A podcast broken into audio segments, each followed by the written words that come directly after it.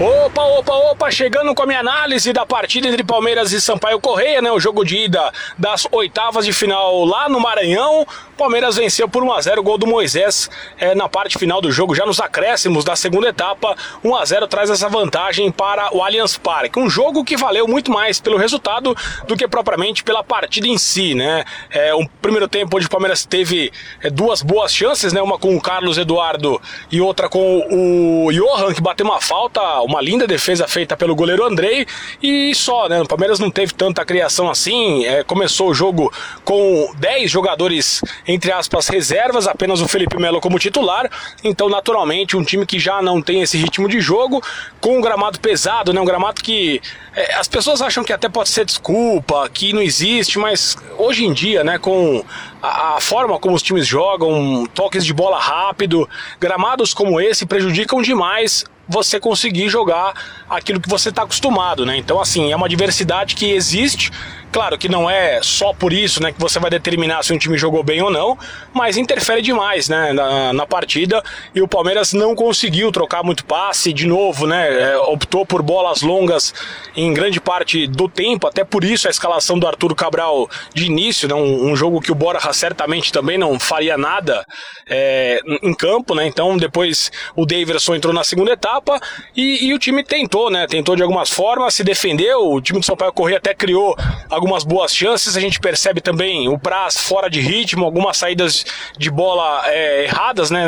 Quando a bola era alçada na grande área, mas é natural, né? De um jogador que não vem tendo ritmo de jogo e o Palmeiras consegue uma grande vitória, uma, uma vitória que é, traz essa, entre aspas, tranquilidade para o jogo da volta é, para de repente né, um empate, você só pode jogar pela vitória, ou então um empate leva para os pênaltis, é um jogo perigoso de certa forma. Então o Palmeiras traz essa vantagem e o Sampaio Corrêa tem que vencer aqui, pelo menos por um gol, para levar a decisão para os pênaltis. Não dá muito para você analisar é, quem que pode ser aproveitado, se o time reserva do Palmeiras deu conta do recado, justamente por conta dessas adversidades que eu já citei, né? Não achei nenhum destaque individual. É, a zaga, o Antônio Carlos cometendo muitas faltas, né? Um, também fora de ritmo.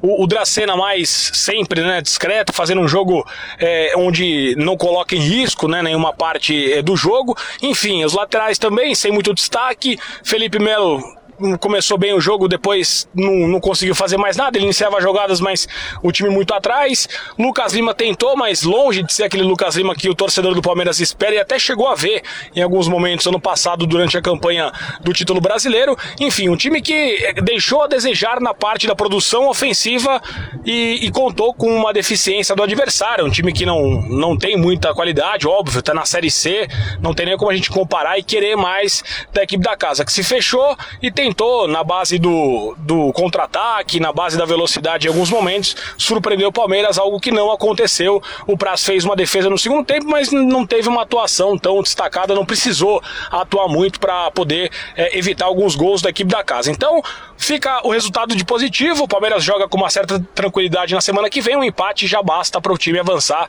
para a fase é, quartas de final. E mais do que isso, né? O Felipão é, conseguiu descansar os titulares, né? O Dudu e o Daverson entraram ao longo desse jogo. Jogaram o Daverson segundo tempo, o Dudu cerca de meia hora, tá bom, né? Não, não vai morrer por conta disso. Então é, conseguiu descansar a rapaziada para o jogo de sábado, jogo importante também contra o Botafogo, é, que acontece em Brasília, capital federal. Vamos ver como é que o Palmeiras vai se comportar, se vai manter o nível de atuação que fez contra o Santos, porque é mais um jogo importante para o time que quer ser novamente campeão brasileiro.